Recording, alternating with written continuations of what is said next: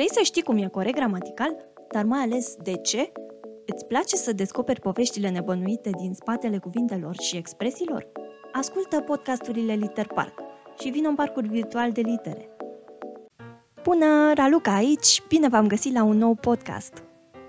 Ca orice popor, și noi, românii, suntem bogați în expresii care mai de care.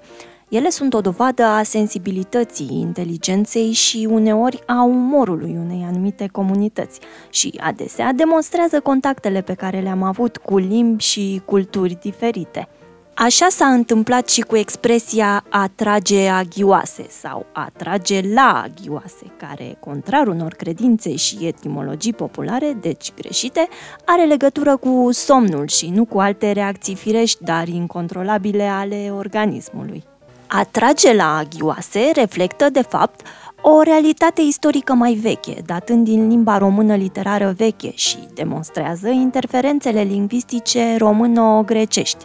Cuvântul agios, căci acesta ridică semne de întrebare în ceea ce privește și sensul expresiei noastre, este un împrumut din greacă, unde are semnificația de sfânt, cu care l-am preluat și în română.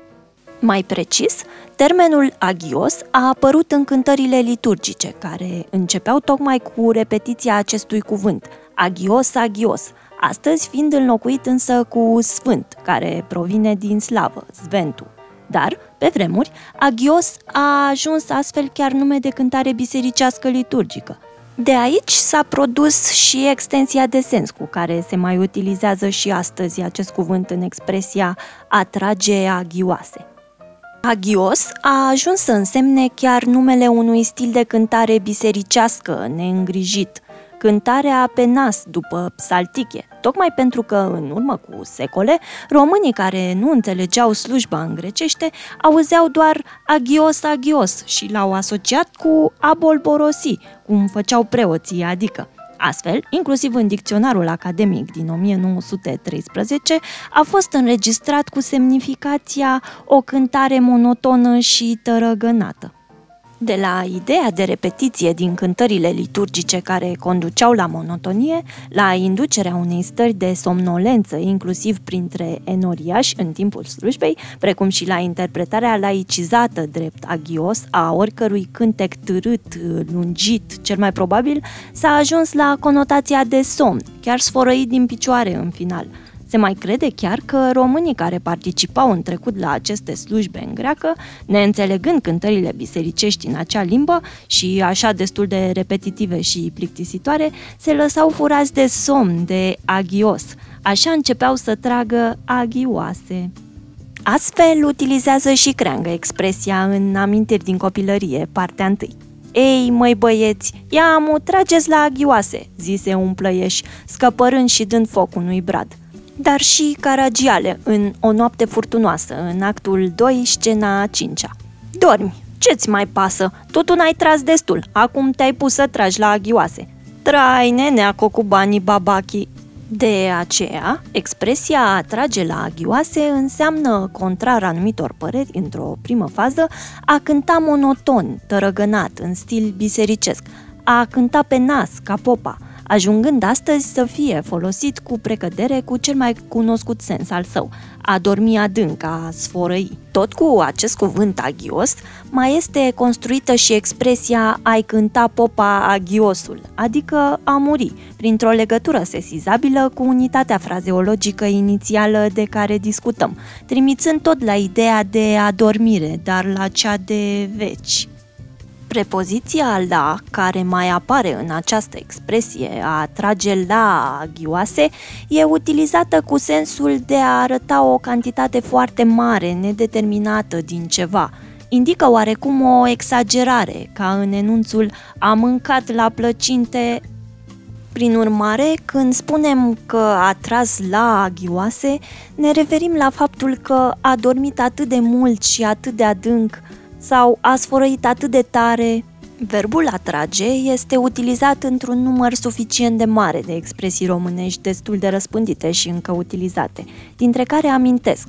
Atrage cuiva o bătaie soră cu moartea, atrage clopotele, atrage în vale, atrage la jug, atrage la roată, atrage mâța de coadă, atrage pe sfoară, aș trage preșul de sub picioare, atrage sforile, atrage barca pe uscat, aș trage sufletul. Ceea ce se cunoaște mai puțin și e mai interesant însă e cum a derivat acest grecesc agios pe teren românesc la aghiuță, nume utilizat eufemistic pentru diavol, ca și michiduță, tichiuță.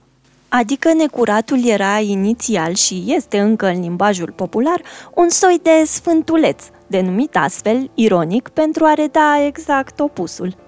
Obișnuința unor astfel de denominații prin termeni care trimiteau la cele sfinte pentru a înlocui și nu pronunța numele duhurilor rele ca să nu le invoce, pare se, nu era ceva nou. Tot așa se utiliza cuvântul sfintele pentru ele, considerate zânele rele. Ba, în legendele populare, diavolul este tot un personaj de origine divină. Multe credințe îl descriu ca pe un înger căzut, așa că legătura agios-aghiuță nu era tocmai deplasată. Iar în limbajul familiar și în cel popular mai avem o expresie cu aghiuță. Al fura aghiuță pe cineva înseamnă a dormi, iar al lua aghiuță pe cineva poate semnifica, în funcție de context, fie a o păți, a i se înfunda, fie a muri, fiind unitate frazeologică sinonimă cu o altă expresie cu agios, de care am discutat, și anume ai cânta popa agiosul. Astfel de expresii echivalente ca înțeles nu pot decât să întărească și să probeze legătura semantică dintre agios și aghiuță, termenul eufemistic derivând la rândul într-adevăr din cel inițial, cel grecesc. Bogdan Petricei cu Hașteu, care a realizat prima analiză semantică și stilistică a lui agios, nu a văzut ca fiind o legătură între agios și aghiuță, pe care el îl considera derivat dintr-un vechi cuvânt românesc neatestat, aghie cu sensul de drac, având origine dacică și pe care îl compară pentru reconstrucție cu albanezul agoia, cu semnificația, iată, de zeu. HD a scos chiar și o revistă cu numele Aghiuță, subintitulată Foaie umoristică, satirică și critică, apărută la București începând din 3 noiembrie 1863, săptămânal, duminica, în 8 pagini, iar de la numărul 23 din 27 aprilie 1864 până la numărul 28 din 21 mai 1864, în 4 pagini. Aghiuță a fost scris în întregime de către Bogdan Petricei cu HD, care semna și cu multe pseudonime. Revista și-a îndreptat critica împotriva coaliției burghezo-moșierești.